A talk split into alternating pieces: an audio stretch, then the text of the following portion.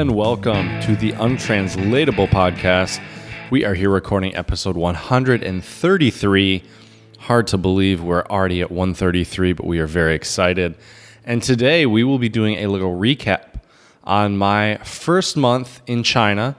For our listeners out there who are just joining the Untranslatable Podcast, I have been in Jinan for one month now. Today is the official day that marks the one month mark. Uh, hard to believe. I don't know where the time has gone. And I'm sure Jared has some interesting questions. Some of them that I probably will not be able to answer, but I'm looking forward to the ones that I can answer. And I think we're going to have a good time today talking about some observations and hopefully, uh, what's the right phrase here? And hopefully being able to appease Jared's curiosity about what's been going on in China. And hopefully yours as well to all of our wonderful listeners out there. So without further ado, my good buddy Jared, what's going on, Jared? I'm here with the hard hitting questions. People want to know, and I'm here to get the, get get what the people want. But Get first, that scoop, please- Jared. Yeah. this just in. Chad hates China. Oh Jesus! I'm gonna get deported tomorrow, and then there won't be any more China episodes. Uh, that's not true, by the way. These are all. That was just a joke, everyone. Please. Sometimes I try to make jokes. Most of them don't land, but I enjoy myself. Spread a little love. Regardless, please follow us on Instagram. You'll probably see some more sad attempts at jokes, but at least you'll see nice pictures as well. Um, or you can uh, follow us on Twitter, untranslatable one, the number one. There you'll find the episode posted every Monday and Thursday. Uh, we'll be there for you, guarantee. That's a guarantee that uh, if we don't if we don't come through on uh, we we owe you six thousand dollars each. Um, also, um, please spread a little love. We hold true to our side of the guarantee. Uh, we only ask that you give us five star reviews on iTunes and Stitcher. And you can email us untranslatable podcast at gmail.com. And we're on YouTube. You can watch our videos you Untranslatable Podcast. You can see the Song of the Pod playlist. Come on. Uh, anyway, yeah, so you have been in China for a month. Time kind of flies by, you know, to me at least, having still been here uh, in the US doing my normal thing. Um, Right. But um, it's also, uh, before we get into that, you're going to uh, Mongolia soon. I am, yeah. To I'm leaving today. Oh, wow. Okay.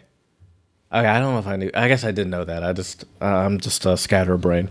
What, um, what do you know about? Well, first of all, why are you going? What, what's this for? What's in Mongolia? So I'm going to Mongolia. barbecue?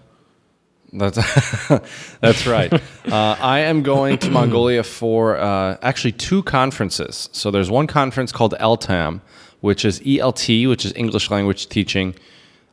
I would assume English Language Teaching Association of Mongolia would be my guess what the acronym stands for. I could be wrong, but there I will be giving a talk on using uh, music in the language classroom and give some demonstration activities for teachers to hopefully be able to use in their classroom. So that will be fun. What kind of And activities? I I, was- don't mean to like if you can't if you can't tell me because it'll ruin the show. I can I can I can give you I can give you some some uh, examples. So one of them is called. Let, let me try to think of all the names here. Uh, one of them. Well, first of all, my favorite activity that I explain is called uh, the English class blues, and so I explain what comprises a 12 bar blues uh, in terms of lyrics. I could have talked about the chords as well, but. Uh, chances It's are most of gonna- the teachers out there aren't guitarists and pianists, so they Can won't you be able to control play the chords yourself anyways. from not from not getting into the weeds? Because whenever we talk, you can't. And listen, I love it. Just being clear, but uh, Um, you Well, can actually so- actively say, "All right, just don't." You don't need to get into the weeds about the chord. well, so what I do is I, I play I play two examples. Right. Uh, so I actually play two examples. So I I, get, I keep myself out of the weeds by having a few examples ready to play.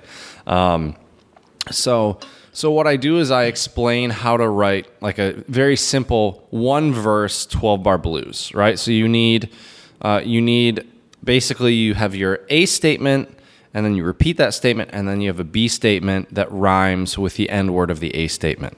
So um, so let me I'll try to think of one on the fly. because it's not that difficult. You just got to think of a, an end word that's very rhymeable. Um, so, Jared, give me an end word that's rhymable, something in English that it's easy to rhyme. Uh, um, pen. Pen. Ok- Okay. Um, all right. I packed for Mongolia and I got my favorite pen. I packed for Mongolia and I got my p- favorite pen. Um, I think it'll be a great time and I hope I can go again. Oh wow, that was an almost Just an like. Eminem esque rhyme. Yeah. So so yeah. So and that's the format of it. And so I play two examples. I play uh, Texas Flood by Stevie Ray Vaughan. Although the guitar player in me dies a little bit because I have to go one minute into the song, and that whole first minute is just epic guitar solo. Um, Yeah, So that makes me a little say- sad. I just imagine you going on like a six minute solo in the class. right. To be like, wait, wait, just listen to this, listen to this, right. But then I also Got one play more kind thing of here the, for you.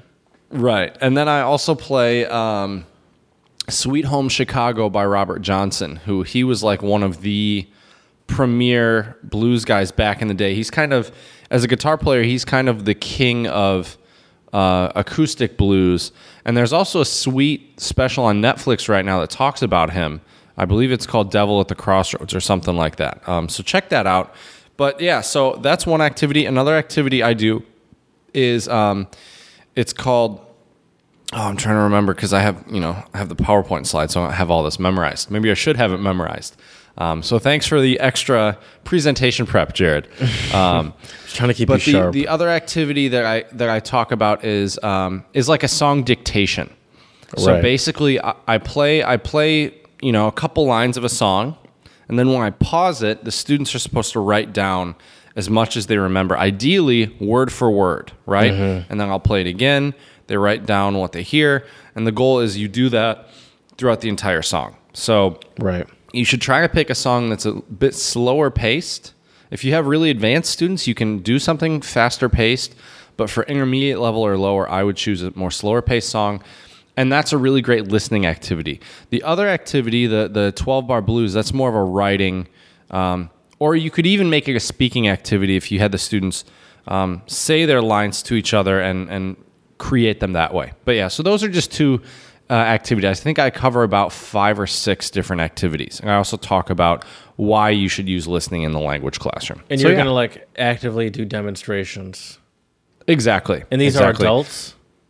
These are all uh, either teachers or professors. Okay. In Mongolia. hmm Yeah. What do you know about Mongolia? I'm gonna be honest with you. I know nothing about Mongolia. I made a joke earlier about their barbecue because they're Right. actually We have I guess Mongolian now barbecue. there used to be a place called Mongolian barbecue in um in Michigan. I'm sure it's in other places too. And I, you know, listen, I don't know much about Mongo- Mongolian bar- uh, Mongolia, but I'm gonna assume Mm-hmm. Mongolian barbecue's food had little to do with uh, what was actually happening in Mongolia. You are correct. That is true. um, like in Mongolian barbecue, so for our, our listeners who aren't in the States or even are in the States and have never been there, it's like a buffet style place where you get a bowl, you pack it up with all sorts of different ingredients, you take it to this big round, yes, raw ingredients, take it to this big grill. And the, the grill masters grill it up. And they have these cool, master. like long, looks like swords kind of, and they grill at it right up now. Um, and it's and it's awesome. And uh, but yeah, but that Oh but that I love. I actually went to Mongolian barbecue when I was back in the states with my parents because that's one of our favorite places because you can get such a like random assortment of stuff. They have all these different sauces and, and seasonings and Uh, tasty food. But anyways, Mongolian food is nothing like that. Okay. So a lot of Mongolian food is primarily meat, but it's not going to be seafood like they have at Mongolian barbecue. Um, and I think a lot of the meat they have is um, lamb, like mutton, maybe maybe beef. I'm not sure. I'm not sure how much poultry they have. And a very famous drink, from what I've heard, is it's I think it's called like kulmis or something like that, and it is fermented horse milk. Wow. Is it The alcoholic? sound, the no, I don't. I don't think so, but I could be wrong. I very well could be wrong. horse milk. Yep. Yep. Because the Mongols have been a, at least the Mongols are, I believe, I forget the name of the tribe now, but they are one of the few remaining nomadic tribes out there. Um, but the cool thing is, yeah. I was gonna say is I can give you some uh, information on the cuisine. Okay, It's let's hear it. predominantly made up of dairy, meat, and animal fats, and the most common rural dish is uh, mutton, cooked mutton. Uh, in the city, steamed dumplings filled with meat, buuz, are popular. The extreme co- continental climate of Mongolia has influenced traditional diet. Use of vegetables and spices are limited due to geographic proximity and deep historic ties with China and Russia. Mongolian cuisine is also influenced by Chinese and Russian food. There you go. Common Yeah. foods include Yeah, the buuz that I mentioned. Khorkhog, and Boodog. Ooh, kind of gross looking. Uh, did not like there, that. there we go. But the cool thing is, so yeah, I'll be in Mongolia for a week. Uh, I will be in Ulaanbaatar, which is the capital, uh, and so the capital is really cool because you kind of get a little glimpse of all sorts of different parts of Mongolia. So you'll see, you know, you'll see some people who are parts of nomadic tribes coming into the city. You'll see uh, businessmen. You'll see it's from what I've heard. It's it's a really multicultural city. There's a lot of cool stuff going on, um, and I'm really excited. Really, really excited. Uh, should be How fun. does how does the nomadic life see? I know I'm asking questions that you probably don't know the answer to, but how does the nomadic lifestyle work? Like Mongolia is only you so follow big. herds of Mongolia's decent size. I Is think it? Mongolia is about the size of Alaska, Oh, okay, so you could like and Alaska's pretty big. you could nomad through Mongolia for your whole life. sure. Do they leave Yeah. Mongolia? Well, I know they- nothing don't about know. Mongolia. I don't know. Well, Jared, we'll have to do a Mongolia 101 once I get back because All I'm right. sure I'll learn a lot while Can I'm I there. can I give you just before yeah. you go, just some fun facts about uh, Mongolia that I found because I, I was Absolutely. doing some I'd research love and to trying hear to it. figure this place out. The Yeah. en- the endangered. To also, are you going to take pictures? Please take pictures. Of course. Yeah, yeah. Okay. I have my right. phone and I have two uh, uh, battery packs with me. Perfect. Uh, what kind of plug do they use? Same as China. So that's the weird thing. Is our hotel, I guess our hotel has two plug outlets. So the Chinese outlets have like a like a slit. I think they call them H outlets. It's like a slit and then two slanted and they're all straight, right? In the US we usually have two straight and then like a circly one. In Europe Yeah. they have two circles. So in Mongolia normally they have the two circled ones. But our uh my Like my Europe. boss who's in, in yes, like Europe. But my boss sent us pictures, and apparently they have the ones that are like Chinese ones and ones that are like European ones, which is good because I obviously didn't bring any European plug adapters with me. So when I did my research and I saw that, I was like, shit, what what am I going to do? I'm not going to be able to charge my phone or plug in my laptop. Um, but thankfully, it should be okay. So And give me some fun for facts, a week, right? Yep. Yeah. And how many times are you giving your speech? Uh, well, so I'm doing two different versions of it. I'm giving one speech where I'm focusing on um, on the four skills. So uh, speaking, listening, reading, writing. The other one, I'm doing one, and I'm focusing more on speaking. Well, not really focusing more. I'm only focusing on speaking and listening. Okay. All right. The endangered two humped Bactrian camel is native to Mongolia. The two humped Bactrian camel is indigenous to Mongolia. The annual Thousand Camel Festival is run by local, non governmental organizations working to protect and preserve the camel population, which has been steadily declining over the past 12 years. And uh, so try to check out that festival if it's going on while you're there. Mongolians are always ready for guests. In a country of vast distances, communication can be difficult, but it's important to maintain a sense of community. People living in, Mon- in the Mongolian countryside will always have a bowl of warm, salty milk tea ready for visitors. I think that's a, There we go. I think that's a welcoming treat for them for people. Right. Warm, Sure. salty milk tea. I'd be like, oh, you, do you hate me? You never Uh, know. It might be good. It probably You never is. know. It probably is, and I'm sure uh, that's very true. But my my American ears hearing warm, salty, milk, Salty milk tea. well, yeah, tea. I don't Yeah. understand that in connection in my head. I'm going to be honest with you. Ice cream is a favorite winter treat. In winter, you'll find street vendors selling ice cream on the street from paper boxes. There's no need for a freezer at negative 30 degrees Celsius. Yep. It What's the temperature cold like there. there now? Excuse me. Right now, so that's the that was the difficult thing with packing, because the first couple days there during the day it'll be in the 70s, but at night it gets down to the 40s. So I have Is it because you're so and- the like your elevation so high?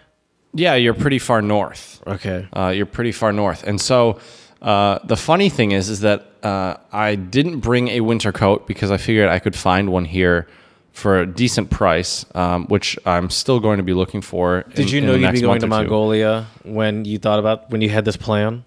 I wasn't sure yet, um, and I didn't think about how cold it would be, but. I do have two super thick flannels, Dude. I have a winter hat. What? On Friday, um, I don't know how the time difference works reading this, so I guess that's your today for you. Um, the high is 71, the low is 31. Yep, That's Yep. a big gap. huge Ooh. gap. Huge oh, gap. dude, yo, on t- on you are screwed. on Tuesday, it's 55 is the high and 25 is the low. Wednesday, 18 is the low and 41 is the high. And Yeah. it's raining So- slash snowing. S- Yeah, it'll, it'll be snowing. So I have two thick flannels. I have a, uh really warm fleece hoodie. You're gonna wear I all have- of those every day. probably. And then I have a winter hat and gloves coming with me. But see, here's the thing, Jared. So in China, a lot of goods you can get a fairly fairly good price for the most part, especially if they're made locally. Mm-hmm. However, I've heard it's even cheaper in Mongolia. So I might try to find a winter jacket while I'm in Mongolia. But the crazy thing about Mongolia is their currency. Uh, it's the Mongolian Turk, and so just to give you, um, just I have a really handy dandy conversion app right here. And and Jared, what do you think hundred dollars is in Mongolian Turks? Hundred U.S. dollars. What? How much Mongolian Turk do you think that is? well, with the way you're talking, it's a lot. Thinking on to my Tanzanian shillings days. I'm gonna say um, ten thousand. Uh, two hundred and sixty-six thousand four hundred and seventy and thirteen cents. Wow. Yep. So what? That's like So- a conversion ratio of like two thousand six hundred something. Yep. Yep. So I'm going to. I'm bringing That's because I have right because I have uh, Chinese cash, uh, Chinese yuan or RMB in cash. I'm going to be bringing 1,000 Chinese RMB that I'm planning on transferring at the airport, and that will give me 373,648, uh, 641 uh, Tugrik and 82 cents. Now I don't mean to sound uh, naive or like a dumb American, but um, sorry, I said whoa a second ago because I'm looking at street views of um, Mon- of Ulaanbaatar, and it's just cool looking around. Um, Yeah. uh, Oh yeah, we'll have a lot to talk about when I come back. That's for sure. Um, Yeah. But I want to do one thing, Jared, before we go into the shout outs, because I thought this might be fun. So I have some questions that I have gotten from my students. Oh, And I wanted to talk about them with you. Um, and uh, yeah, so so every Wednesday I do this thing here at, uh, in Jinan called an English Corner, which is basically an hour long conversation hour.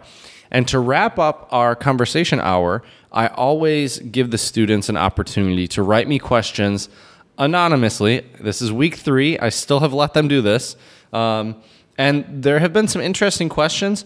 And some of these I also want, I wanted your advice, Jared, because some of these I told the students, these are not quick answer questions.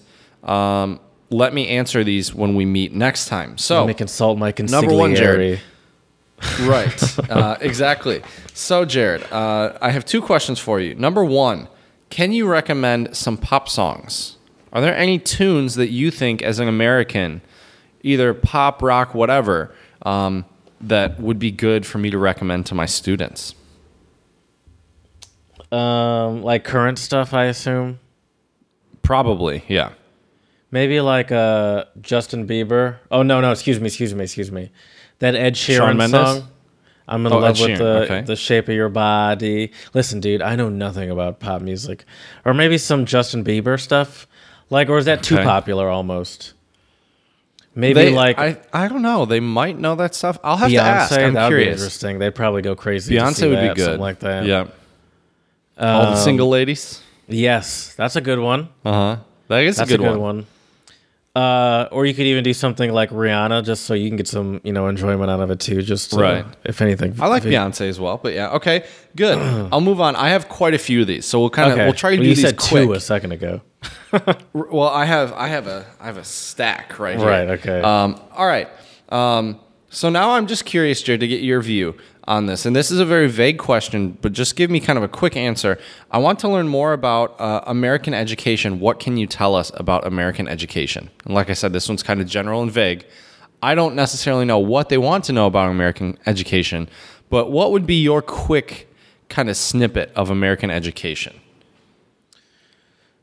Um, it's all very negative. Everything that's coming to my head is very negative right now. Okay, that's all right. Uh, I would What, what are some of the negative things that come to your, come into your head? I mean, I think it's uh, not appreciated here. I think that um, it's very much seen as a means to an end more than Mm-hmm. uh like a, a opportunity for education. Like I'd it's, agree it's, with it's, that. It's like high school is all about making sure you get into the right college. College Mm-hmm. is all about making sure you get the right job, which unfortunately doesn't always align with just getting the best grades. You know what I mean? Right. And right. so um, I, I- I think it's just, and I think it's undervalued, and teachers are undervalued too. Um, but I also think, um, what would be a good thing? Um, I don't know. We have a lot of opportunities of like different things to learn in school, but they probably do too. I don't know. Right. I I, will know. tell you this though, Jared. After only being in China, and I've only taught for, no, I've taught for four weeks now. sports. Tell them how important Oh, sports, the are. sports. That's true. That's I think a that's big very, one. Probably right. very different than a lot of other places. and I would say the extracurriculars in general that we have in the states is not common. It wasn't common Tell in the about Czech some of the Republic. I can sports that we have. Like at my school, we had rowing. Um, Right. We had, uh, you know, There's and all the sorts other- of stuff. We had a Track hockey and team, field. track and field. Right. Yeah, cross. Uh, yeah, yeah. Football. Yeah, baseball. that's a great. lacrosse. That's a great idea. That's Uh, yeah. golf. I could we even a do. golf team. I could probably do an entire English corner just on American sports, and also talk about school spirit because I think that's a very American Yes. thing as well. Talk about Um, something good. like a Spirit Week, for example, where you like dress up as different Yep. things. That's a lot of fun. right, sorry, Yeah. that's a good one. I think we got That was for really one. good though. That was a great answer though, Jared. Thank you because We we had to work on that one a little bit, but that We, that, we that was a good one. We did. Um, okay.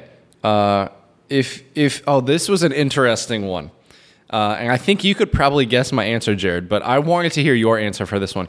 If you can choose a time to go back throughout American history, what time period would you go back? See, as a black person, I always love this question because it's like, well, first of all, anything before, like, we're all, it's only getting better for uh, black people to live in this Right. in this world. Right. So, like, what? I'm gonna go back to the 1960s and have to have, use a different bathroom or something. like, Right. I'll Right. pass. Um, That reminds me of that Chappelle show skit where where. Uh, they go back in time and they shoot one of the slave owners. It's hilarious. I don't remember. Um, I never really got into Chappelle's show as much as I should have. Anyway, um, what time would you personally go back to? Because that would be my Mm-hmm. answer. I would say 60s and 70s because of the music. That's that's what I figured. That's what I figured. 60s and 70s. That's why I figured when you were laughing, I was like, yeah, he knows yeah, for sure. No, I was laughing because I this- always laugh when people ask me that because it's like Right. I'm black. It's like it's Right. all bad before yesterday. Like it's always it's only That's- getting better, and I'm not even convinced That about that. To true. be honest with you, Right. This is a really good one as well. Um, why is Donald Trump uh, so silly, but the Americans still picked him? What are your two cents, Jared? first of all, silly is such an interesting word to use for Right. For this was written by a freshman Silly. student, so so I'm sure they're. he's but he- silly, all right. Yeah. Right. Um, well, I would say um, uh, our silly president was um, elected by the by you know by Americans, and so I think it's uh, maybe he's so silly because it's a represented representation of uh, his voter base, which uh, also happens to be you know half of the country. Silly. Yeah. yeah, they Well- half well, of the the country thing I- tends to be quite silly. Silly. right. I like that. That's a good way to put it. You're silly. Um, you know that would piss them off too if you said it like that. yeah, so you know it would totally get under their skins. right. right. oh, um, so silly. Those But I had to explain. I had to explain the difference between the popular vote and electoral college, which for a lot of them, like I could tell by the look in their faces that they'd never Most that. Americans don't get it. Right. So this one made me laugh when I was reading this, and I, so I had such a stack of uh, uh, papers of questions yesterday. I couldn't get to all these. So a lot of these I'll be answering when we meet next. So this is why I wanted to consult you. First of all, this was handed in to my student. Look at this artwork, dude. Wow, that's quite the little doodle. Yeah, it was awesome. It's on the back. That's a it. great But like here we go. profile of a of a person's head, just drawn Right, with a pencil. Yeah, it looks really good. The She's neck super is talented. very good too. Even just Yeah, e- wow. All the yeah, all the detail. Hold it up here. Much better looking than my face, that's for sure. Anyways, uh, how do you? This one made me laugh. Uh, how do you usually keep your beard clean? And then they drew a little picture of a bearded dude right there. so I thought that was great. How do you usually keep your beard clean? Uh, would you have food like soup uh, stuck in it when you have meals? That's a good question. It, it made me laugh. It is a good question. It's a My very good beard's question. nowhere close to as uh, full as yours, and I sometimes have that problem too. The key, well, so the key here, Jared, is really the food doesn't get stuck in your beard unless you're eating really quick and you drop food on your face. Mm-hmm. But the key for me, and this happens all the time with my dad because I trim my mustache pretty short on the top so food doesn't get in it. My dad usually leaves his stash a little bit longer than I do, so he always has cheese or soup in his stash. Uh, you know, I tell him to get it off and he gets it off. But that's So the you key don't have for to me. be worried is- about the beard. It's mostly the mustache. it's the stash, especially Right. like the sides right here. The sides of the stash can get uh, dirty. And how do I keep my beard clean? Just your typical shampoo, conditioner. Um, some people go all out and get like all these fancy beard oils.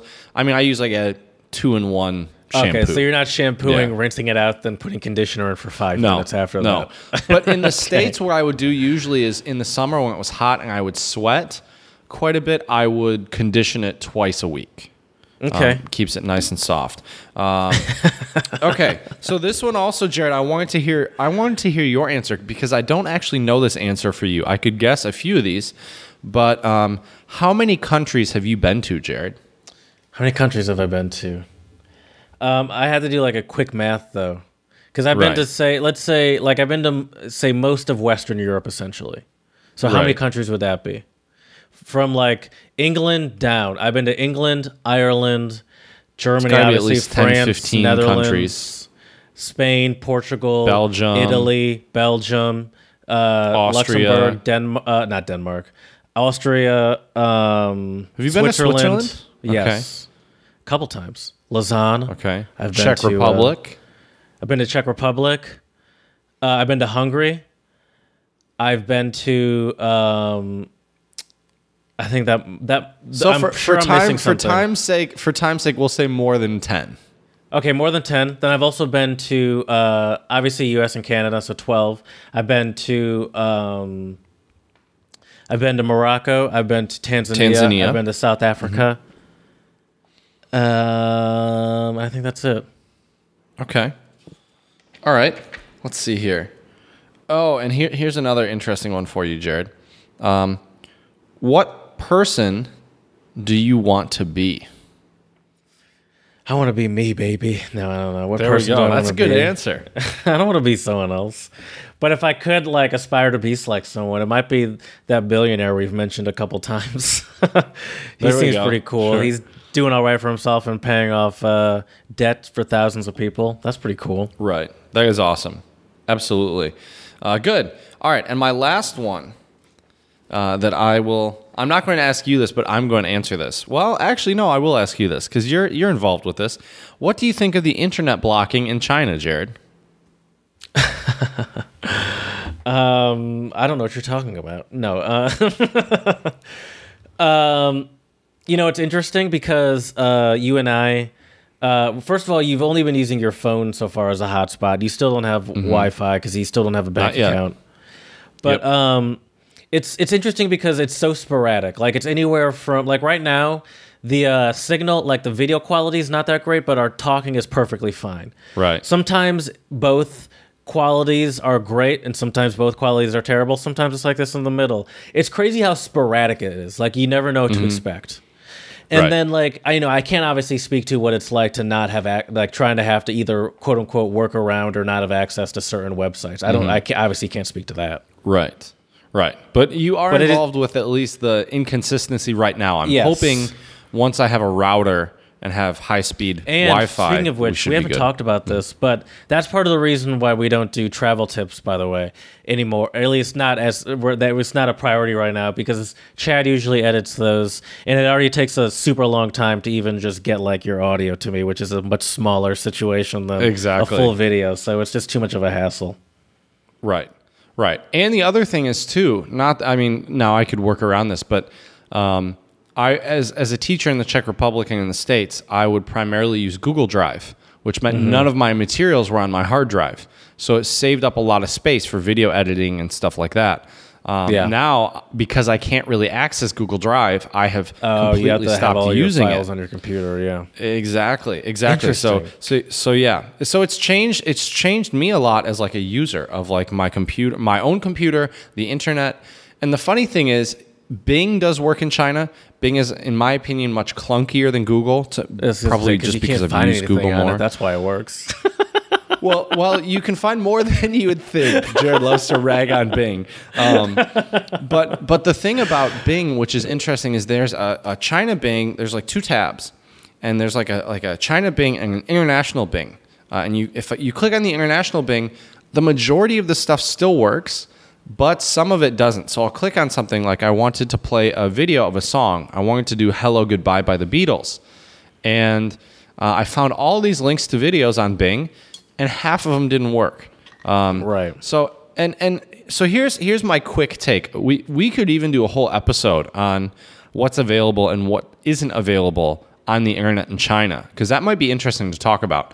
Um, But the thing, my my quick take on this is, um, it can be really frustrating as a Westerner being here in China because there are so many friends and family members that it's difficult to stay in touch with. Jared and I were lucky; we both we both are bougie and we have iPhones, and so I can iMessage Jared on my Chinese phone or on my laptop, so that is totally fine. Most of my family members have iPhones, so I can still contact them. But my really good buddy Shane from back home has an Android. So, So I is have he to. really I've been your friend? You got to really think about that. so would, he- what what's- I've would, had to do. would a friend of yours actually buy something like that? That's true. That's true. Um, so with Shane, what we have to do is we have to uh, email each other, and it feels kind of weird Uh, emailing a friend. Yeah.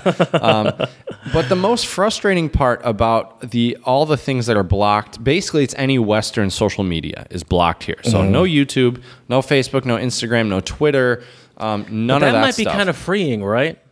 in a way, it's nice, but it's not nice because I still get the notifications on my phone, and I can't respond to That's them. Rough. That's rough. So, so I got a message from my just buddy just Shane the other d- day. down- you just got to delete the uh, Delete the them from your phone for maybe, now. maybe, yeah, that Because that's yeah, just maybe. torture to know, like is. see it and just be like, okay, well now I can't do anything about this. And It I think is, it might and- be even more freeing since you can't do anything about it anyway. Just delete the app from your phone. That's a good idea. I might have to do that. Um, but the funny thing is, is that Shane, uh, my good buddy Shane, wrote me a couple days ago, and he wrote me on Facebook Messenger, and he just sent me a message. Guess what?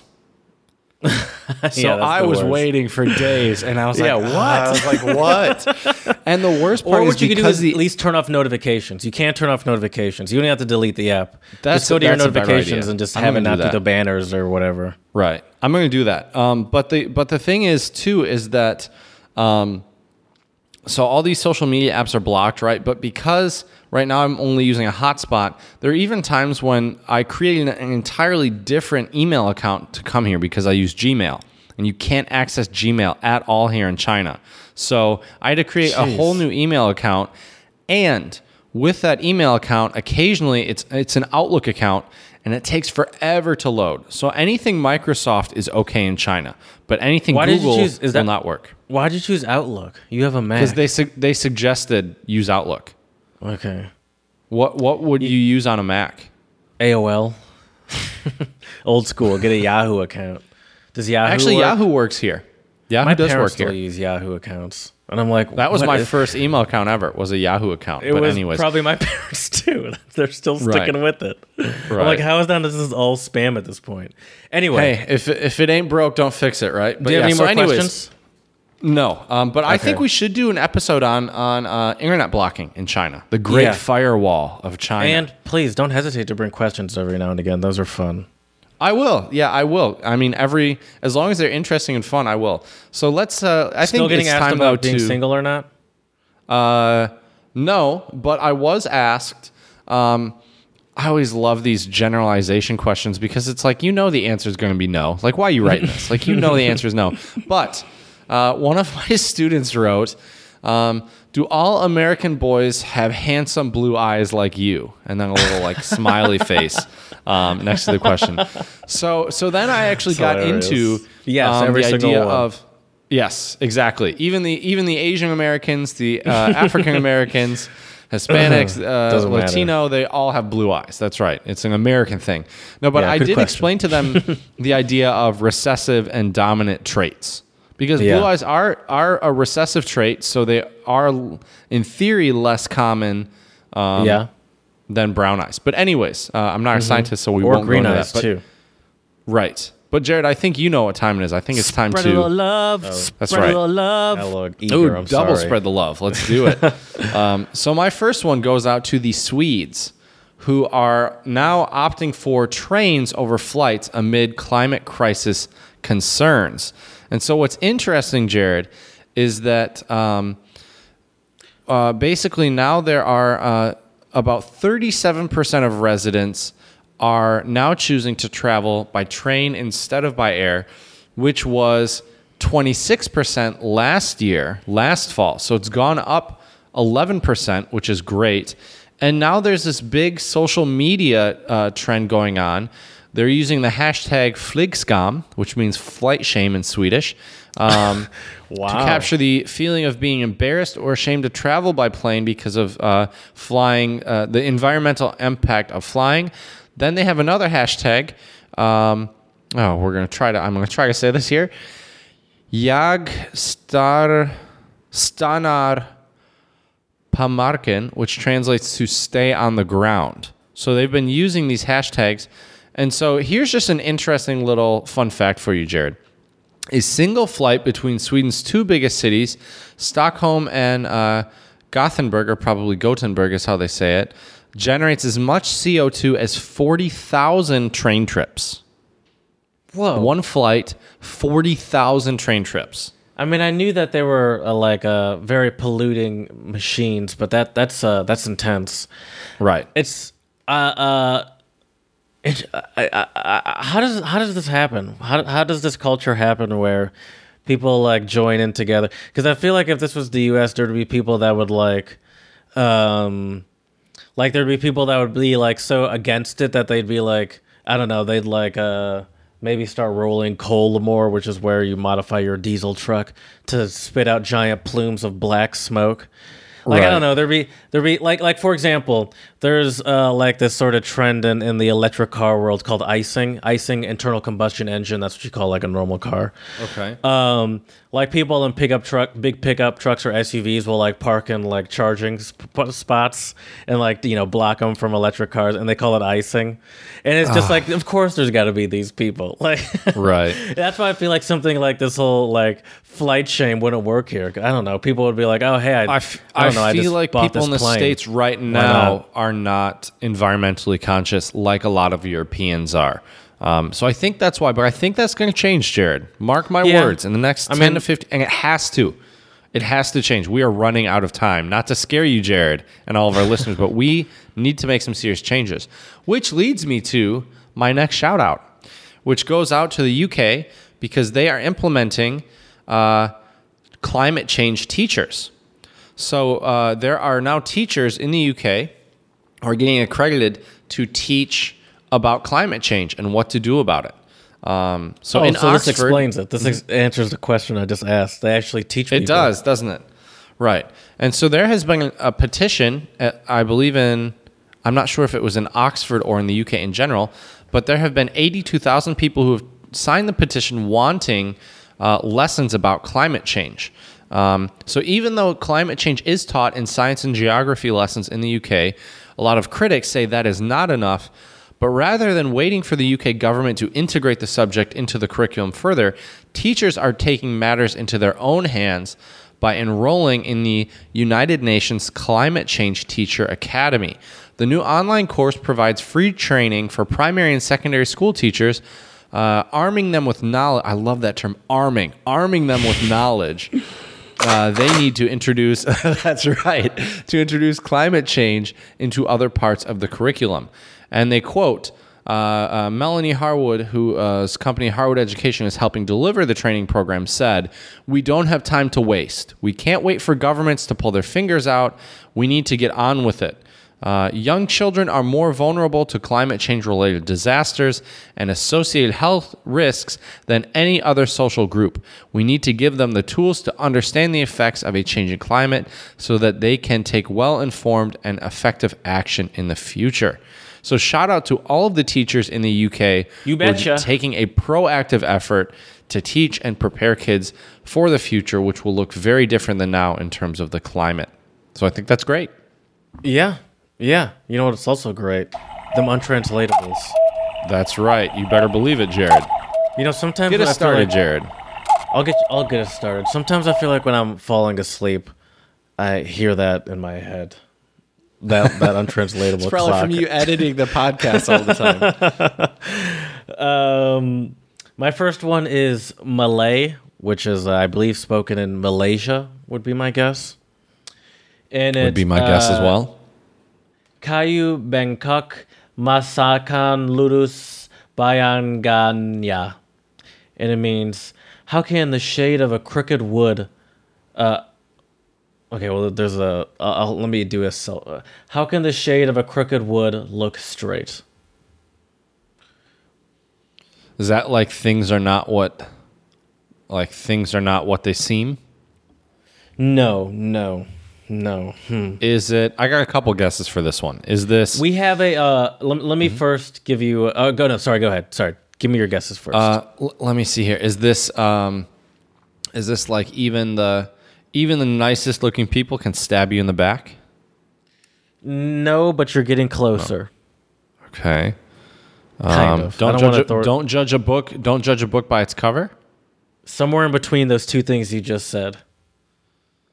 Don't be a nice person and write a book. There you go. Give me, No, give no, me a hint, no. Jared. So um, we first of all we have a very popular. What do you call it? It's it's, it's not um, like what is um, what is uh, like um, Little Red Riding Hood? What would you call that? Nursery rhyme. A fairy tale. Fairy tale. Okay, we have a fairy tale. I'd say more of a nursery rhyme than, or fairy tale that is an un, also used commonly used as an untranslatable um, when someone doesn't believe you. Oh, you're telling fairy tales. No, I'm talking about a specific one. I'm thinking about one called "The Boy Who Cried Wolf." Actually, Oh, okay. Ah, It's, uh, interesting. a Okay. liar is not believed even when he's telling the truth. Oh, that's a good one. Okay. And that's what the boy who Liar cried is wolf is about, right? He keeps lying that Yeah. there's a wolf to get people's attention. And then he right. then there's and actually a wolf There and is no a one wants wolf. to. Yeah, yeah. exactly. And I would say that is probably more of a n- nursery rhyme than a fairy tale. I right because think. it's not I could fake. be wrong. like it's not made up character Right. i mean it is made up characters but it's not like made up Right. scenarios like it could happen Right, right. So I have because we are talking about China today, even though we spent most of the uh, starting the pot about Mongolia, which is okay. Uh, I have two Chinese phrases. I'll have some, hopefully, some Mongolian phrases when I come back, though. So stay Yes. tuned for those. Mongolian is a super interesting language. But anyways, I have two Chinese ones for you today, Jared. My first one is uh, bu buzuo bu zi, which is not do, not die. like uh give it your all Nope. don't quit don't stop till you get enough um Nope. it's not can you give me the english again Not do, not die. It's like you're not afraid of anything. All this right. is more. So so think think about the opposite, Jared. So if you not do, you not die. But if you gonna say do do here, if you do do, you do die. Oh, so like if like you can't get hurt if you avoid a situation, essentially. Yeah, Like, basically don't do trouble. stupid things. Exactly, don't do stupid things, and bad things won't happen to you. Oh yeah, yeah, I agree with that. I would too. Uh, my next one is Lithuanian, and it goes Aiškintis Santykius. Now I'm definitely sure 100% that I said that perfectly. So that is uh, And what does that mean? clarifications of relationships. I like this one a lot. Is this like f- friends with benefits? no. no, No. it's not. Is this? Um, uh, hmm. Can you give me a clue? Um. Yeah. So, say you and I are uh, having a podcast-related argument, and um, and um, and you're like, uh, "Stop yelling!" Well, I'm gonna give it away, but you're like, "Stop yelling at me," and I'm like, "I'm not yelling. Uh, we're just ha- we're just uh, having a clarification of relationships. That's all." So to argue. Yeah, yeah. It's just another word Okay. of, like to fight. Okay. I, right. I okay. love that. I, I like love that, one. That's a good one. That We're just very good one. clarifying where we stand That's right. with That's one right. another right now. Oh, that's great. That's a good one. yeah. All right, my last one for you I today is to Chinese. that one if uh, that's a good one for Right. like a relationship. Listen, Oh, for I'm sure. Very happy in my relationship though. So here we go. It is uh, Yibu, Yige, Zhao, Zhao Yin. Are they Which supposed to have those long pauses in between each word? probably not, but I'm not. Believe it or not, Jared, I'm not fluent in Mandarin yet. Um, I need to Milde uh, actually find a tutor. I need to find a tutor, but this means one step, one footprint.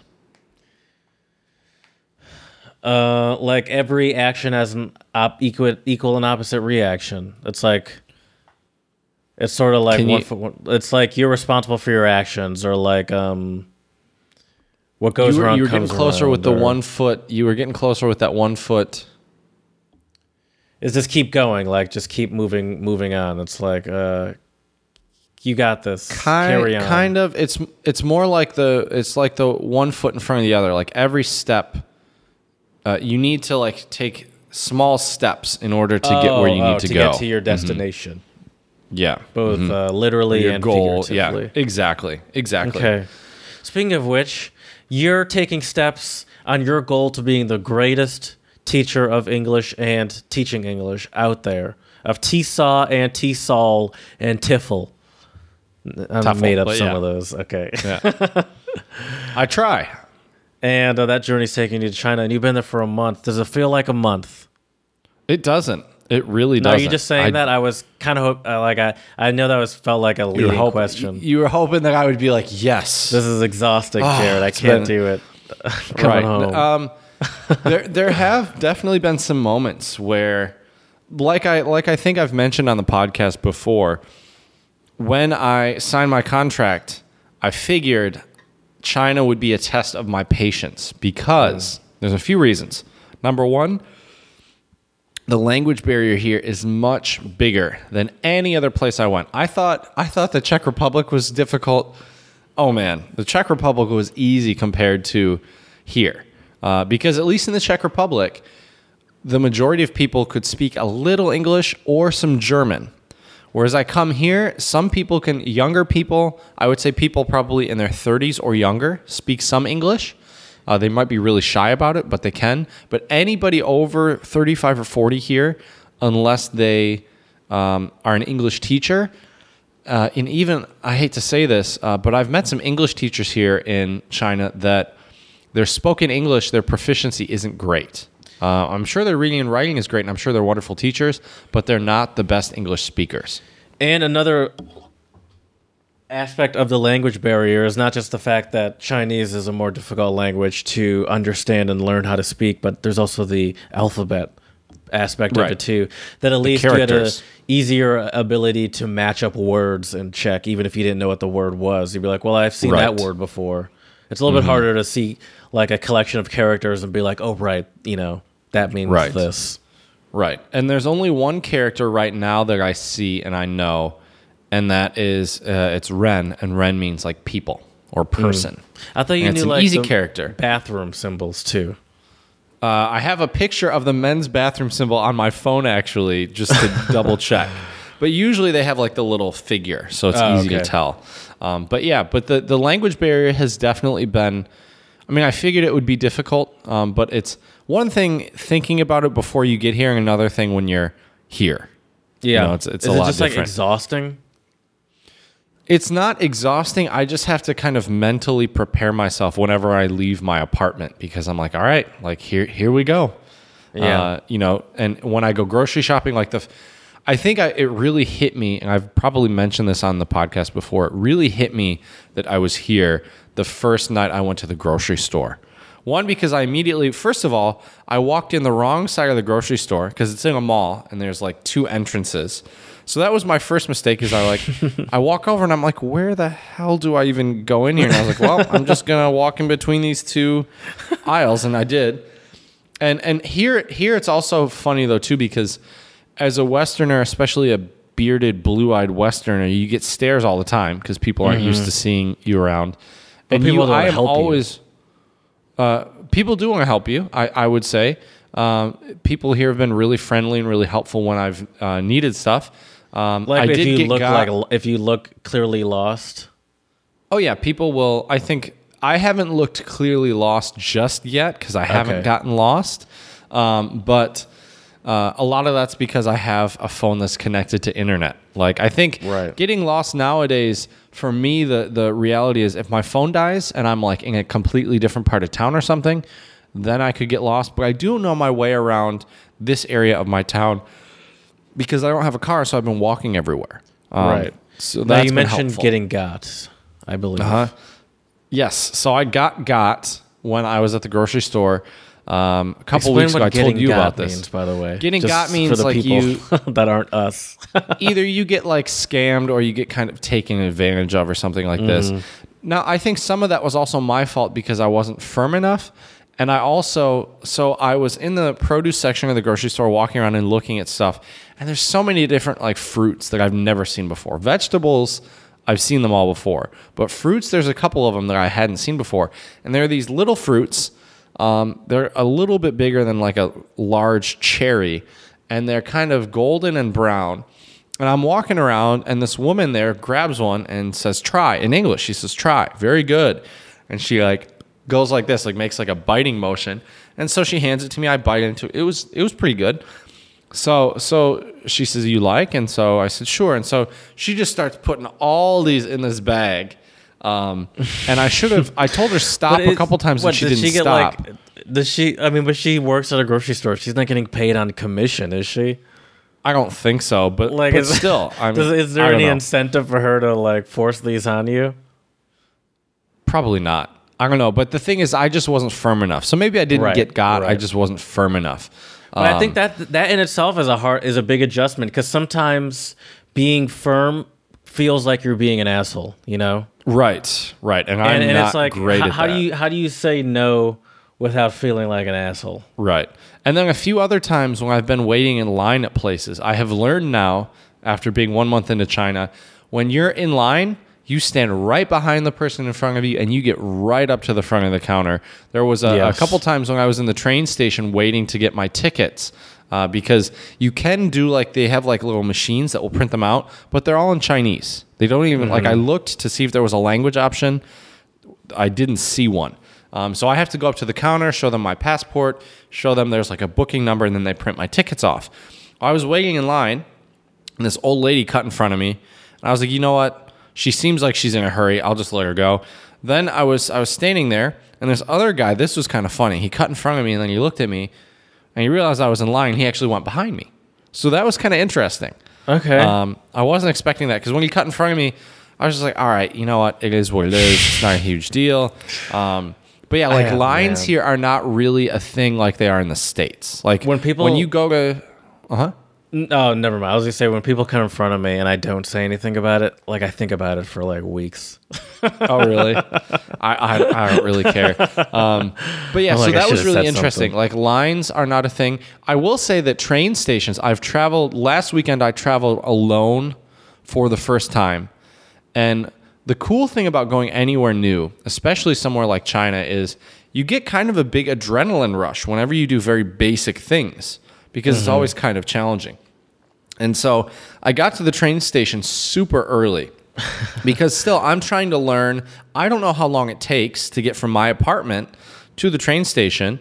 Plus, in China, there can always be traffic jams and backups. So it's always mm-hmm. better here in China to plan early than like to get there. Like, I'll get there here and I'll just have enough time. And Jared knows me as a traveler. He's traveled with me before. I like to get to places early because I don't want to be inconvenienced by getting there late. That's for And in sure. China, that can That's definitely sure. happen. Yeah, Jared Jared knows very well. so I, I got to the I got to the uh, train station pretty early, and so you go through like a security line. And what's really cool though is they have these little like little readers. So you slide your ticket in, and it like pops it up, and then the gates open, and you can go through. Um, and so that was fine. It had no security issues. Um, and then you take the elevator up. And so the way that the layout of most train stations in China are is that you go upstairs, and that's where like the gates are, right? And so you have you know your and all the trains here are like G five, G one hundred ten, G whatever. I don't know why it's G, why they chose that letter, but that's what it is. And so you go up here, and then you look and you find you find your train, and then there's a bunch of restaurants within that area. So once you get past security, there's and there's like a bunch of fast food places in terms of like Western fast food, so Burger King, KFC, McDonald's. Then there's Are some Chinese fast food places. Always Uh, very well, when bustling. when I went, uh, I went kind of earlier in the morning, and it was on a Thursday, so it wasn't too busy. But I would imagine your high peak times on the weekends probably get pretty crazy. I would imagine. Um, I'll be able to let you know when I come back from Mongolia because it will be a national holiday here in China. And Uh-huh. I've heard the national holidays are crazy in terms of traveling. Do you know what the um, holiday is? Uh, it's called, I believe it's called Golden Week. It's usually the first week in October. Um, and this one they're celebrating, I believe it's, is it 70 years? I think it's 70 years of the, like after the cultural, I don't remember if it's the cultural revolution or, or what the correct terminology is. But um, so they're having all sorts of big parades and stuff uh, here in China. But Oh, yeah, okay. and so we'll have a week off of school, which is nice because it coincides perfectly with my trip to Mongolia. So I don't have to make up a week of teaching um, Mm-hmm. over the weekends, which is nice. Um, so yeah, um, what else do you got for me though, Jared? What other questions do you have? Huh. What other questions do I have? Uh, how's the teacher been going? Like, has has that been a uh, a tough adjustment? Has it been uh, uh, fun, or have you been not liking It's- the more lectury style? It's been a lot of fun. I, I actually do enjoy the lecture style, but I think I have kind of a 50 50 approach. I have a I, 50% lecture, 50% of the class is like students doing discussions, doing different activities and stuff like that. and that's new Um, to most of them, right? It's new to, I think, all of them. Yeah. Are they uh, are they opening up a little bit? It's been now that it's been a, a little bit.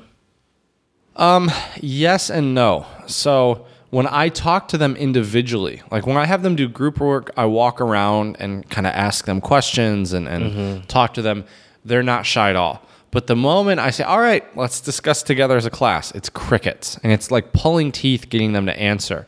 Um, and so what I'm going to do is I'm going to either go out and buy note cards or popsicle sticks or something and write the names of my students and just have them in front of me and grab one. Uh, that's old school. It's old school, but but I think that's what I'm going to have to do. And the Yeah. funny thing was, I talked to uh, I talked to a student that was a senior. Um, I teach juniors right now. I talked to a student that was a senior, and he told me he said, "Look, they know the answer. They're just shy, and they won't answer unless you call on them." And so I was like, "All right, so I'll have to just call on them." Um, and for me in the Czech Republic, that was never really an issue. People always contributed. They wanted to talk. They wanted to practice their English. Um, I think. I think the thing is, is that one in Chinese culture, you have this idea of face, and face basically means like You don't want to do anything that's embarrassing or wrong. So in class, you don't want to say a wrong answer, right? If you say a wrong answer, you lose face, is what they say. Well, that's interesting so- because we we have an untranslatable in the U.S. called that save face. You know, you're trying to save Mm-hmm. face, which essentially means you're trying to like you know keep your reputation or whatever. Right. Right. Huh. And that's the same here. Same here. Yeah. It's crazy but this otherwise- world we live in. Everyone. that- that is true. But the, the nice thing the nice thing about my teaching is I think the students do really appreciate it. I think they do realize the effort I put into the lesson planning and uh, the classes. Um, actually, I had my students do a uh, ten question survey because we are on week four. I wanted to see what their thoughts are on, on the teaching. The funny thing, though, Jared, is uh, well, some of the students said, "Well, the material itself is boring, so there's not nothing, there's not much that I can do as a teacher." fault. He's Uh, too cute. I I'll- can't concentrate. Was that some of them? Was that what you're about to say? No, it wasn't. Okay. It wasn't. But some of the funnier ones were half of the responses were I spoke too slowly. The other half of the responses were I spoke too quickly. Yeah. Oh, oh. Yeah. so, not really sure what to do with that just yet. Um, so, so we'll see. We'll see. Um, but How it's been fun. It's been good. Have you like? Have I you feel been- like I'm in the middle. I feel like it's. I feel like it should be fine. And for I the mean, students 50 who say, I guess you are in the middle. The, but the, funny thing is, be you're perfect. That, that's true. But the funny thing is, I think the students who say I speak too slowly, I think they think that my English class is an opportunity for them to improve their listening. Mm. But here's the thing: I'm here to teach them content, not the skill of listening. If I was their Right. speaking and listening teacher, it'd be a little differently. It'd be a little different. yeah, But they're like challenge my speaking and listening skills. They're like, well, that's not what we're here for. That is definitely not what we're what I'm there for. I will say it has been difficult figuring out how to teach to such large groups because one class of mine has 46 students, another class Mm-hmm. has 64 students, and I think the other class has about 42 or 44 students. So that's a lot of students. So you you kind of have to keep track, especially since you have to sort of struggle to get them to speak. Sometimes you have to keep track of who's speaking in one class because that like like you know you can't get every single person to speak in one class. I assume. Right. So you got to be like, all right, this person spoke a lot last time, so let me try to remember to try to get some other people or whatever. Well, so what I've been doing in terms of my participation is I have now been giving them some task that they'll need to turn into me. Uh, but it's a task they do in class.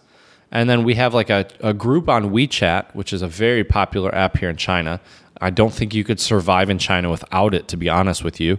Um, and so I have them write like a little summary, and that's how I that's how I grade their participation. Now I have some type of assessment because there they send it really to you through WeChat, they do, and and so like in a because message, there's not like a me- yeah like a, like a text message. hmm oh wow, this is Yeah, wow. uh, yeah. It's completely different than what I would do in the states, but it's a different context, and the students Right. all use WeChat and they like it. Um, so yeah, but the main thing is, is I realized early on after like the first week, I was like, I can't grade them on participation based on speaking because there's just too many of them. right? wouldn't Yeah, that's work. not fair. it just wouldn't work right um, so yeah so you know i've tried to make changes and adjustments um, so yeah um, what else do you want to know jared because i do have some observations but i want to answer your questions before i get to my observations I've meant you. I remember you mentioning the uh, the uh, like the filter mask that you have to wear. What's been up with that? Have you worn? Did you wear it in Beijing, for example? hold up let me grab it you f- fill in some time fill them in about the so the, the reason why you have a mask is because of the bad air Just go pollution. get it. And Just here go- in just- Jinan, it's also pretty bad. Um. So yeah. Uh, Chad mentioned that he got a air mask. I used to just think it was like one of those sort of doctor's masks, but turns out that it's actually more uh, like it has like a built-in filter. It's not just like what your dentist wears when she's drilling your teeth. Or he, Right. I So guess. so I have this. like it's that, like but- I think it's made out of nylon. Well, you got a black, one too. That's kind of cool. I got a black one. Yep. It's very slimming I wanted to for get your like face. a cool color one. That's right. That's right. So it's this mask, and it has these replaceable filters for our viewers on YouTube. You can see this, but I'll try to describe it for our listeners. So it's this black mask that has like a little uh, clip on the top that adjusts for your nose because you want it to fit snug around your nose. And I got one, so it has ear straps. But I wanted one that also has like a Velcro strap on the back because when I tighten the Velcro strap, the ear straps don't really pull my ears down because it will pull your ears down a little bit. But the funny thing is, is when I wear this, I feel like I feel like I am um, the character, character from, from Mortal, Mortal Kombat, Sub Zero. Um, As soon as you put that on, that's the first thing I thought of. right. And the funny thing is, is that, um, well, one here, so I have an app, and for any of our listeners out here planning on traveling to China, one, I would say do it because it's a super amazing country. Um, but there are a few apps you need to download, and one that's great. It's called Air Matters. And actually, Jared, you can get. I found out they even have uh, the app for places in the states. So Oh. I can look and tell you, not right now, but I could tell you if I typed in Ferndale, I could tell you what the air quality is like in Ferndale. Um, So how much pollen, other stuff like that. So I use, I get a notification from that app every morning, and that's when I decide, okay, do I wear the mask or not? Um, and this mask I bought, I bought this one specifically because I can unscrew these little thingies on the front and replace the filters. Um, but Yes, so far, don't I've like, had to wear the a bunch of mask. them. Right. Um, I figure that would be more environmentally friendly. Um, and so you want to get an, either an N95 or an N99 mask. If you're a listener in the States, you can Let go on guess you got Amazon and easily find these. I did. Hmm Jared knows me too well. Um, plus the plus the N95s were mostly 3M masks that looked kind of like like a surgical or a dental mask. Uh, and I want I, I just wanted a cool black one like this. I thought it'd be kind of cool. Um, That and does so look yeah, cool. I've I've had to wear this That's mask. more important than anything. Pr- That's right. Uh, not your health, but how cool it looks. Like, so I've had to like wear the guy this from mask. Mortal Kombat. That's right. That's right. Need to start wearing a headscarf and a blue shirt, and I'll be good to go. Um, but so this one cost me, I think, like twenty bucks or something like that, and then I got twelve replaceable filters for twelve bucks, and it came with six replaceable filters. Now, right now, the air quality isn't too bad, but in the winter is when it gets really bad because they burn a lot of coal for their heating. Um, but I've had to wear this so far. I've worn it twice in Beijing and three times here in Jinan. So Okay. five times so far, and I've been here a month. That will change come winter, though. Uh, that's for It gets sure. worse in the winter. Yeah, and I'm uh, pretty soon. Once I have my online bank account set up, um, I am going to order air purifiers for my apartment, which is basically like a fan with this like filtration thingy that attaches to the fan that will filter your air. Have you like? Uh, by the way, I downloaded Air Matters and I got to close it because I'm gonna get addicted to this. Just playing around. It's with it. awesome. Yeah, Do it's you cool. have to? Um, do you do you like? Can you feel a difference? Like sometimes do you feel like uh like I don't know. Can you notice the air quality thing? I could the fir- I, I could the first day in Beijing because the air quality was really bad. It was actually I looked on this air qualities uh, matter the Air Matters app. It also you can look back like last month and it shows you like a graph of which days were the worst. And the day I landed was one of the worst days in Beijing that they've had in a long time. Um, and so Oh, And you when can I landed, see it. You, oh, you can. There are days when you look out and you can tell. You know, you don't even need the app. Um, and so in Beijing, the day I landed, um, because I had my mask, I didn't have it in my carry-on. I should have had it in my carry-on. Um, I didn't. I didn't use it when we were walking around, and I definitely felt a scratch in my throat and uh, got a little bit congested. Um, so you can feel it for sure. Yikes! Yes, Yeah. that's scary. Yeah, and the other thing here too is you have to be very careful with the tap water because there could be bacteria in it, or there could be um, lead or arsenic or other heavy metals in the bacteria uh, in the water. So the tap water here is up? not drinkable. Nope, haven't drank tap water once. Uh, I brushed my teeth. I bought one of these bigger uh, Nongfu Spring with a little squirty top. The squirty top's good because when I was in Tanzania, I just had like a normal, you know, water, but or you know, bottle lid, and Yep. a lot of Like water gets wasted just uh just Pouring pouring, it it, out. on top to Yep. on top you need of the a squirty top. I learned that Yeah. quick. Yeah, yeah. And you Um, can so actually I've get been some using pressure that. behind it to like you know move, rinse some- it. Yeah, yeah, exactly. yeah. Exactly. But uh, the funny thing is now I haven't.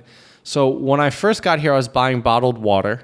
Um, now I have an 18 liter jug, like one of those big ones you see at like an office, like the water cooler at the office, right?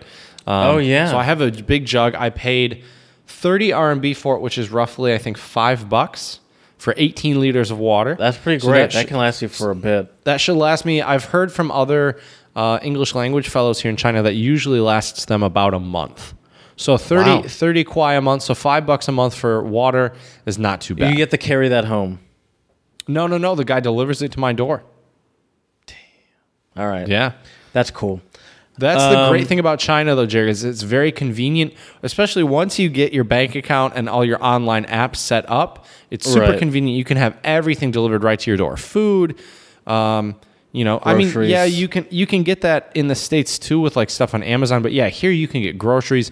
I mean, if you can think of it of in the China, there? Like people, Right. you can get all that stuff delivered here too, but it's not like the norm right? to get right. groceries here, delivered, for example. Right here, it's totally fine. Yeah, if you want, like, I have a friend here who's vegan, and she got a bunch of vegan stuff uh, delivered right to her door.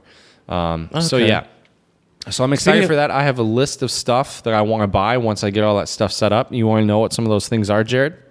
Sure. Yes, please. So number one, uh, I was a fool and I didn't bring multivitamins. So multivitamins is one thing I want to get delivered. Do you consistently take multivitamins at home? Usually, yeah. hmm Oh, okay. I take them every night. Um, yeah. So multivitamins. Uh, most nights. I want to get. Uh, I found online. I found this really cool robe that's like a robe to like lounge around in. That has it's red and it has uh, gold dragons on it. So I want to get that. it's pretty sweet, and I think it's only like it's only like eight dollars for this robe. So it we looks need to get a pretty picture cool. of you in the robe. Oh, for sure. You know that'll be coming once I get it. I also want to get some slippers for my apartment. Um, then I want to get some cleaning supplies. So a mop, uh, because here at my apartment it's all tile floor. So a mop would be really useful. Um, I might also get like a if I can find a cheap like little vacuum. I might get one of those as well. Um, let's see here. Other things I wanted for my apartment. If I can find a cheap rice cooker, I might get a cheap rice cooker. I want to get a blender because I know you can get blenders here for fairly cheap. Um, other than that, um, oh, uh, I didn't bring a ping pong paddle, so I want to order a ping pong paddle as well. Yes. Um, so yeah, Yes, that's f- that's necessary. that's key. Uh, the funny thing is, is that I've asked, you know, colleagues and students of mine, you know, where can I buy this? Where can I buy that? They all just laugh and they give me the same answer. Just buy it online. the The app is called Taobao. So buy it on Taobao and you can get everything. Is it connected basically. to WeChat in any way? You can use WeChat or Alipay, which is like Alibaba is another big website.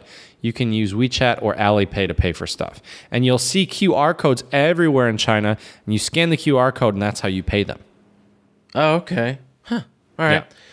Um, are you feeling? Um, is there anything about being there that's just consistently still frustrating to you? The internet blockage, you know, Yeah, um, the great firewall of China, as they call it. Basically, any social media that I was using in the West, I can't really use. And I've tried out some of the Chinese, like there's a Chinese YouTube called Youku, uh, Y O U K U.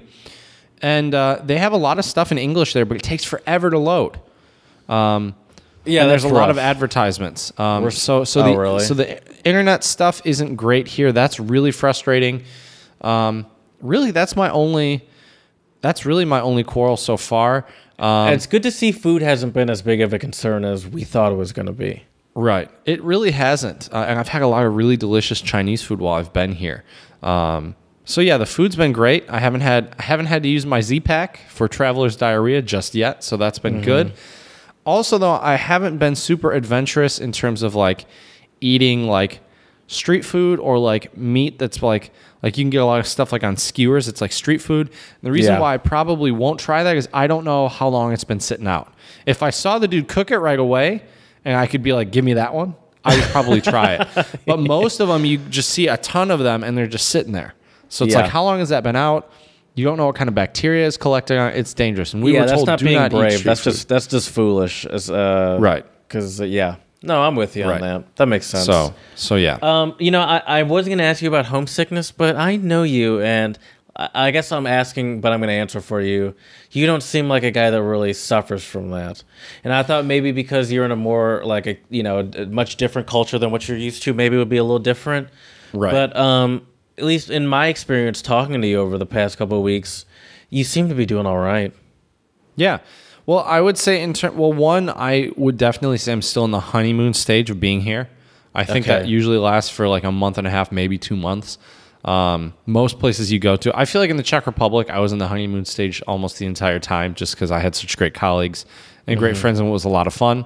Also, really great beer and really good food. Could get lots of schnitzel all the time, so that made me a happy You camper. betcha. But here, here I will tell you this: I haven't really felt homesickness, but I definitely do certain stuff that like I'll go to a couple different restaurants because they serve Western food, just Mm-hmm. because for me as a Westerner, like Chinese food isn't a type of cuisine I eat every day.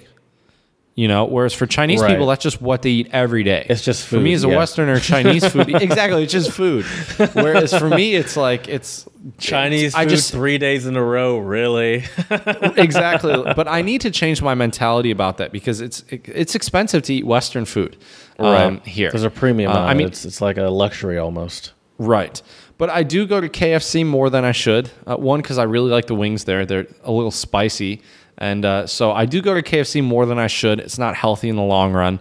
Um, but once I now that I've gotten paid by the university, I want to get some like some like some cooking oil and some like different seasonings and stuff and start trying to cook here because I do have enough time in the evenings uh, and in the mornings to like cook some food and I want to better develop my cooking skills because as Jared knows and I'm sure most of our listeners know I'm a terrible cook.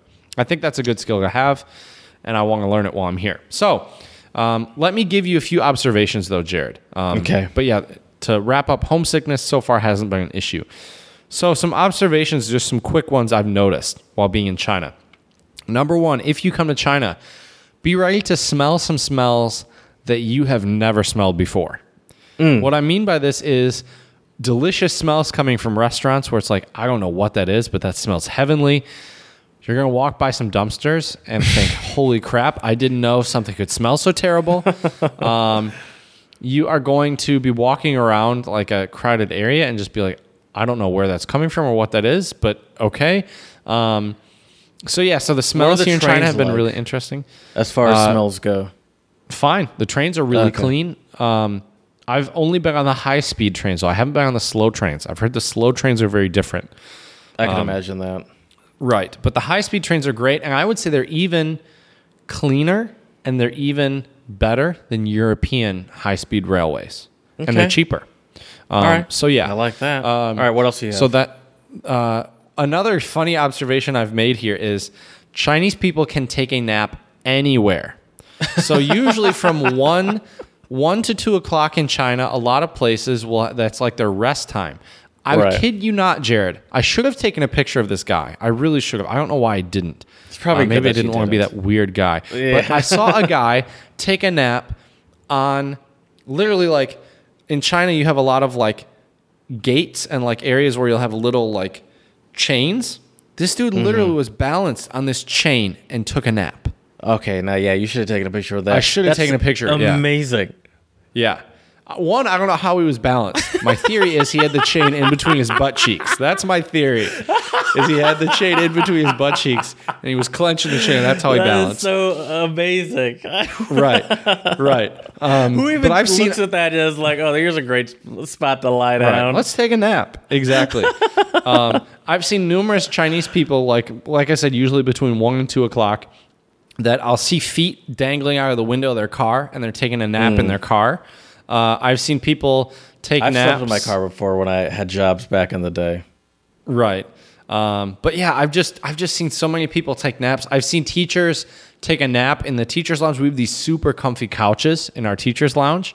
so there's no shame it like like you can Um, no. do it around your own coworker, so they're not going to be like, all right, Right. look at Susan over there sleeping. I see people take boy." naps in public, like Right, on a that's bench outside in public. So yeah, so so that one was kind of cool. Like just walking around being, oh, they're out cold. Okay, uh, they are taking a nap. Another observation of mine though here in China is China is incredibly people. safe. Like Yeah, I was I about seen, to say that goes along with the napping thing. I don't. I wouldn't Yeah. trust my. I don't trust anyone around me to nap in public. Right, right. China to me is incredibly safe. Um, I had a woman sit next to me on the train from Beijing to Jinan, and she had her laptop, and she literally set her laptop next to me when she went to the bathroom. I would have. N- I never would do that in the states. If like her, in- laptop, her phone. If that was in a lot of European countries that we've been to, that thing would have been gone so fast. Oh, it'd be gone real quick. Absolutely. Um, so, so the safety here in China is great. Um, I've never felt unsafe. I've walked around by myself. Um, now, granted, have, it does help that um, I'm a guy, I guess, but still. Now, this isn't like a safety thing, really, but is pickpocketing an issue there, especially for a big white person like you? I've heard it can be, but once again, You if have- you, you take the necessary precautions, uh, you probably won't get got, as we say here on the Untranslatable podcast. You betcha. Um, I don't think it's too big of an issue. What I have heard is if you do get pickpocketed, it's not the standard European way where like people bump into you or make a distraction. Somebody will walk around with like long medical tweezers, these super long metal tweezers, and they'll just use them to go in your pocket and and whoop. But I've like seen a couple Chinese people. I mean, they probably could. um, but I've seen a lot of people in China walk around with their phones hanging out of their back pocket. Like it's a larger phone and it doesn't go all the way in their back pocket. Oh And yeah, I see what you mean. For me, I just think, what are you doing? But yeah, I wouldn't even They do, do that it in- walking around Michigan. right, I wouldn't do that anywhere. Um, but so it seems very safe. I haven't seen any anybody like get in fights or yell or anything like that. To have me, you it seems have you seen like any like clearly drunk people? Not really, but I don't really go out at night. Like where I live, there are only two or three bars, and I've the latest? I've been like there. not not. Oh, sorry, I'm sorry. I cut Not off. really. No, you're Okay. good. I don't really miss it at all, to be honest. Um, I usually just stay at home, and I know this sounds like an old person right now, but I stayed home and I read or I play guitar, and I, I don't really miss it. And I, I had a couple beers with some friends of mine in Beijing.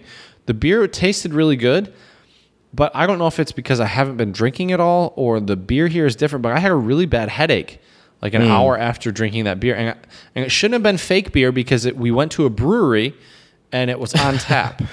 Right. So it's not like they have counterfeit beer there because counterfeit beer and counterfeit stuff in China is definitely a thing.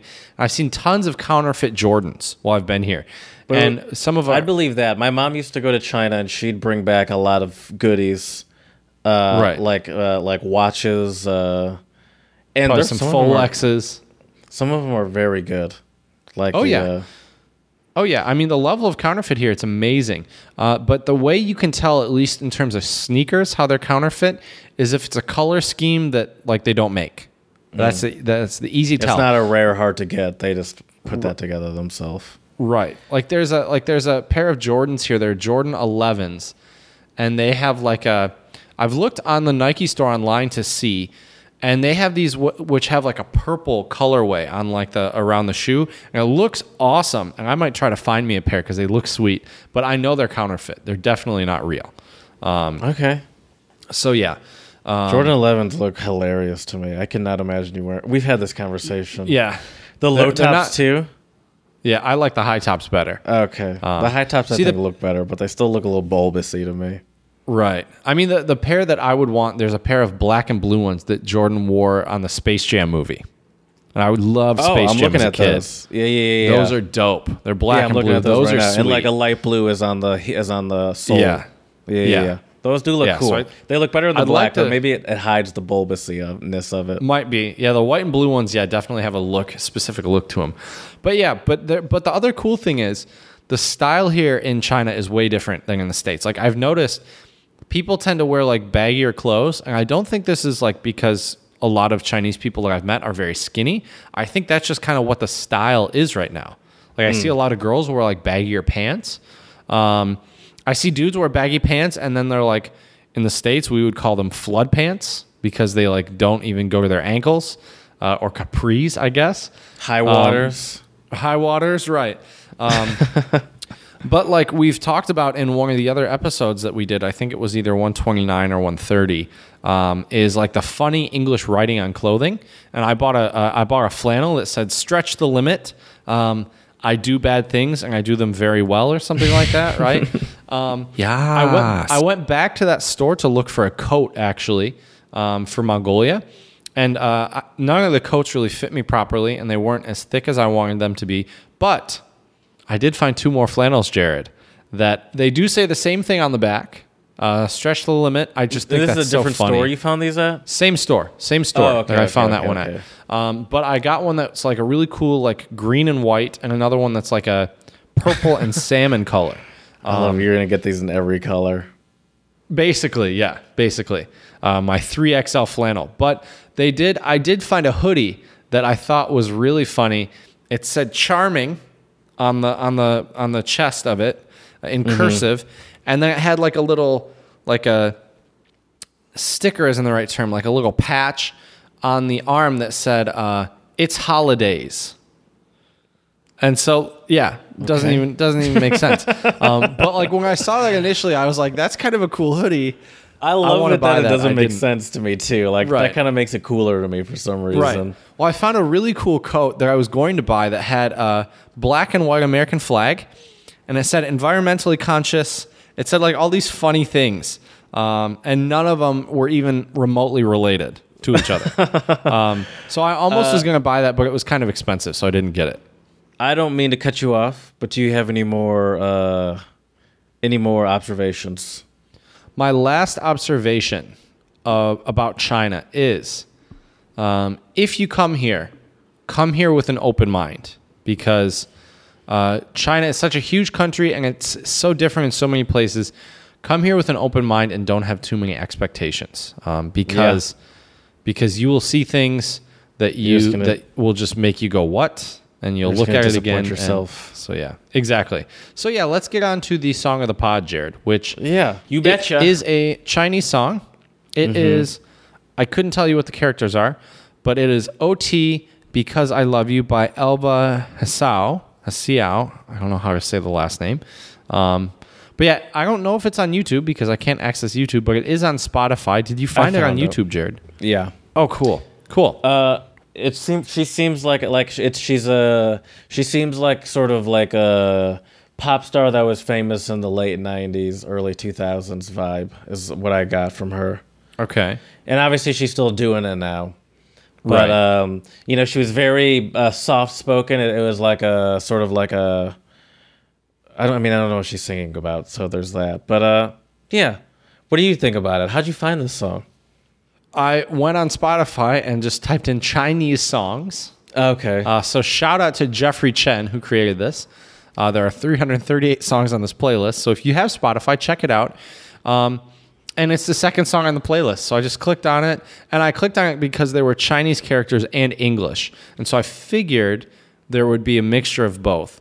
And I love the switching between uh, Chinese and English. But what's funny though, Jared, is if you listen to the music, it's actually, and I think they got away with this because it's in China, not in the States. In the States, this would be a lawsuit for sure. Do you know Oh, what took- the I only listened to it once. I didn't hear it, so I didn't hear it close enough.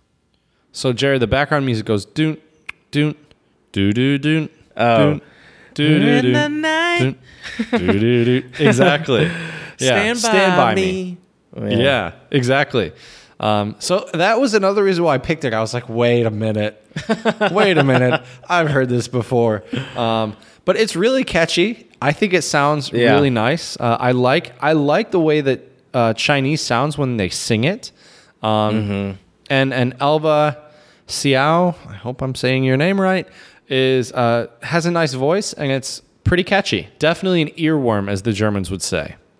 Yeah, I'd agree with that. I think that was a good choice. Uh, Do you, you when I have another recommendation for um, uh, your language, uh, not your class, but the little table thing you do. When you answer that question about music, I would uh, recommend that you ask them for some of their favorite artists. I will absolutely. That's a great idea. Appreciate it, buddy. Uh, yeah, no problem. cool. All right. Well, now I think it's time for the Chinese word of the pod. yes. And so mine is um, Zhongguo, which is Chinese for China. Interesting. That's how they say China. Say it again. Zhongguo. Interesting. I wonder how did we get China out of that? You know. I couldn't tell you, buddy. Um, my Spanish word of the pod is aislado. Now, I'd say this is almost, I might even say, a um, uh, not a false friend, but a cognate, a real friend. Can you say it again? Aislado. Yeah. Aislado. Got me stumped, Jared. Got me stumped. Isolated. Uh, lonely. oh, oh. Isolado? Is that how you say it? How do you say it? A I S L A D O. Oh, asil, asilado? Okay. No, A I. S L A D O. Oh, okay. All right. Aislado. Yeah, isol- isolate. Uh huh. Well, I mean, as a Westerner here, you definitely do feel a bit isolated. And when I was walking home the other night, there were some dudes speaking Spanish, and we all gave each other the, the head nod, like "What's up?" uh, one of these days, I'm, just going to like, please. Well, one of these days, I think it's going to come to a point where I'm going to stop them and be like, "Where are you guys from? What's up?" I'm going to join you guys and just Is it going to be like along to a like a just a like a social sort of like a need that's going to overtake you essentially? Probably. Right now, the nice thing is, you know, I get a lot of interactions between the teachers and the students at my university. So Mm-hmm. actually, my my social battery, as I like to call it, is kind of dead after I teach. That's one good. because it's one because I teach for like t- over two hours, so it's a That's long a point. Yeah. long uh, time to teach and be standing and walking around. But number two is, you know, I'm doing a lot of talking. I also, in the breaks, I get to talk to some of the professors at the university, and we always have a nice chat. Um, but I'm sure there good. will be there will come a time when we'll be looking for that more more social interactions. All right. Well, I have a couple jokes for you, Jared, and I tried to find some good ones related to China. One that weren't either outright racist or offensive, uh, and I think I found two of them. So here we go. So, Jared, what do you call a party at the Chinese zoo? I don't know. Pandemonium. Okay. I think any jokes about pandas are good ones, um, since there are pandas in China. And my last joke for you today, Jared, is what's purple, a, th- a thousand miles long, and uh, 12 feet high? What's that? The Grape Wall of China. That is a giant. I I'm mad. Yeah. I'm mad at myself for laughing at that. I feel like that definitely br- uh, starts to get in the brink of a dad joke for sure. The Great Wall of China. Oh yeah, you Huh? think? Right, right. but yeah, so so yeah. Now I think it's time to wrap up the episode. So I would say really, to if I could wrap up this one month of China in a couple words or or a phrase or two, I think the big thing would just be um, one is patience because everything I do here takes a lot longer than I'm used to. Yes. So number one would be patience, but number two would be don't be afraid to go out of your comfort zone, try new things, and ask for help because I've had so many students that have been very helpful. Uh, when I lost electricity a couple days ago because I thought I thought the university would just handle all of my bills, but it turns out that uh, the way it works here is I will pay the bill and then the university will reimburse me for the costs. So, So your um, power just turned off one day. so, well, no. So I came home from Beijing on Sunday, ready to do my lesson planning and my work for the week, and I realized my air conditioner was off. So I was like, hmm, that's weird. Like I turned it on like power save mode, but I didn't turn it off. And then I went to hit the lights, and the lights wouldn't turn on. And I tried all the lights in the other rooms of my apartment, and I'm like, cool. I have no power. My laptop, of course, is at 20% battery life. Um, so this will be fun. So I messaged a student and said, hey, uh, could you contact the property management and find out what's going on? And, the, and he was like, oh, yeah, apparently you didn't pay your electricity bill. And I was like, wait, I, I thought the university was handling that. And so we got it all figured out. And as you can tell, because I have my laptop plugged in and there are lights on behind me, that the power is back on. It came back on a couple hours later. So, um, so ask for help here in China because, um, from my experience so far, the Chinese people I've met have been so nice, so friendly, and so helpful. And I have nothing but great things to say about them. So it's been a good experience. Time has been flying. And uh, I hope everyone has enjoyed my two cents. It's been a lot more than two cents today, but my two cents about what's been going on in China. You betcha. So, uh, as I said, we hope you enjoy. And if you have any other questions, let us know at untranslatablepodcast at gmail.com. Jared will, of course, have to send those my way because of the great firewall of China. I will not be able to personally access those. Um, but yeah, but check out our other social media accounts Untranslatable Podcast on Instagram. We have a couple China pictures up. Uh, I'll try to do a much better job of taking more pictures because there's a lot of cool stuff around here. Once I actually get a couple other things set up so I can ride a bike around, I'll have more opportunities to travel around here. Brilliant. Um, so so keep your eyes out for that. Check out our YouTube channel, Untranslatable Podcast, for Songs of the Pod. And if you want to see our beautiful faces, uh, check that out. And lastly, please, five star reviews on iTunes and Stitcher. Let us know how we can make this podcast better for you. So we thank you. And as we say here at the Untranslatable Podcast, Dziękujemy, muchas gracias, and xièxie.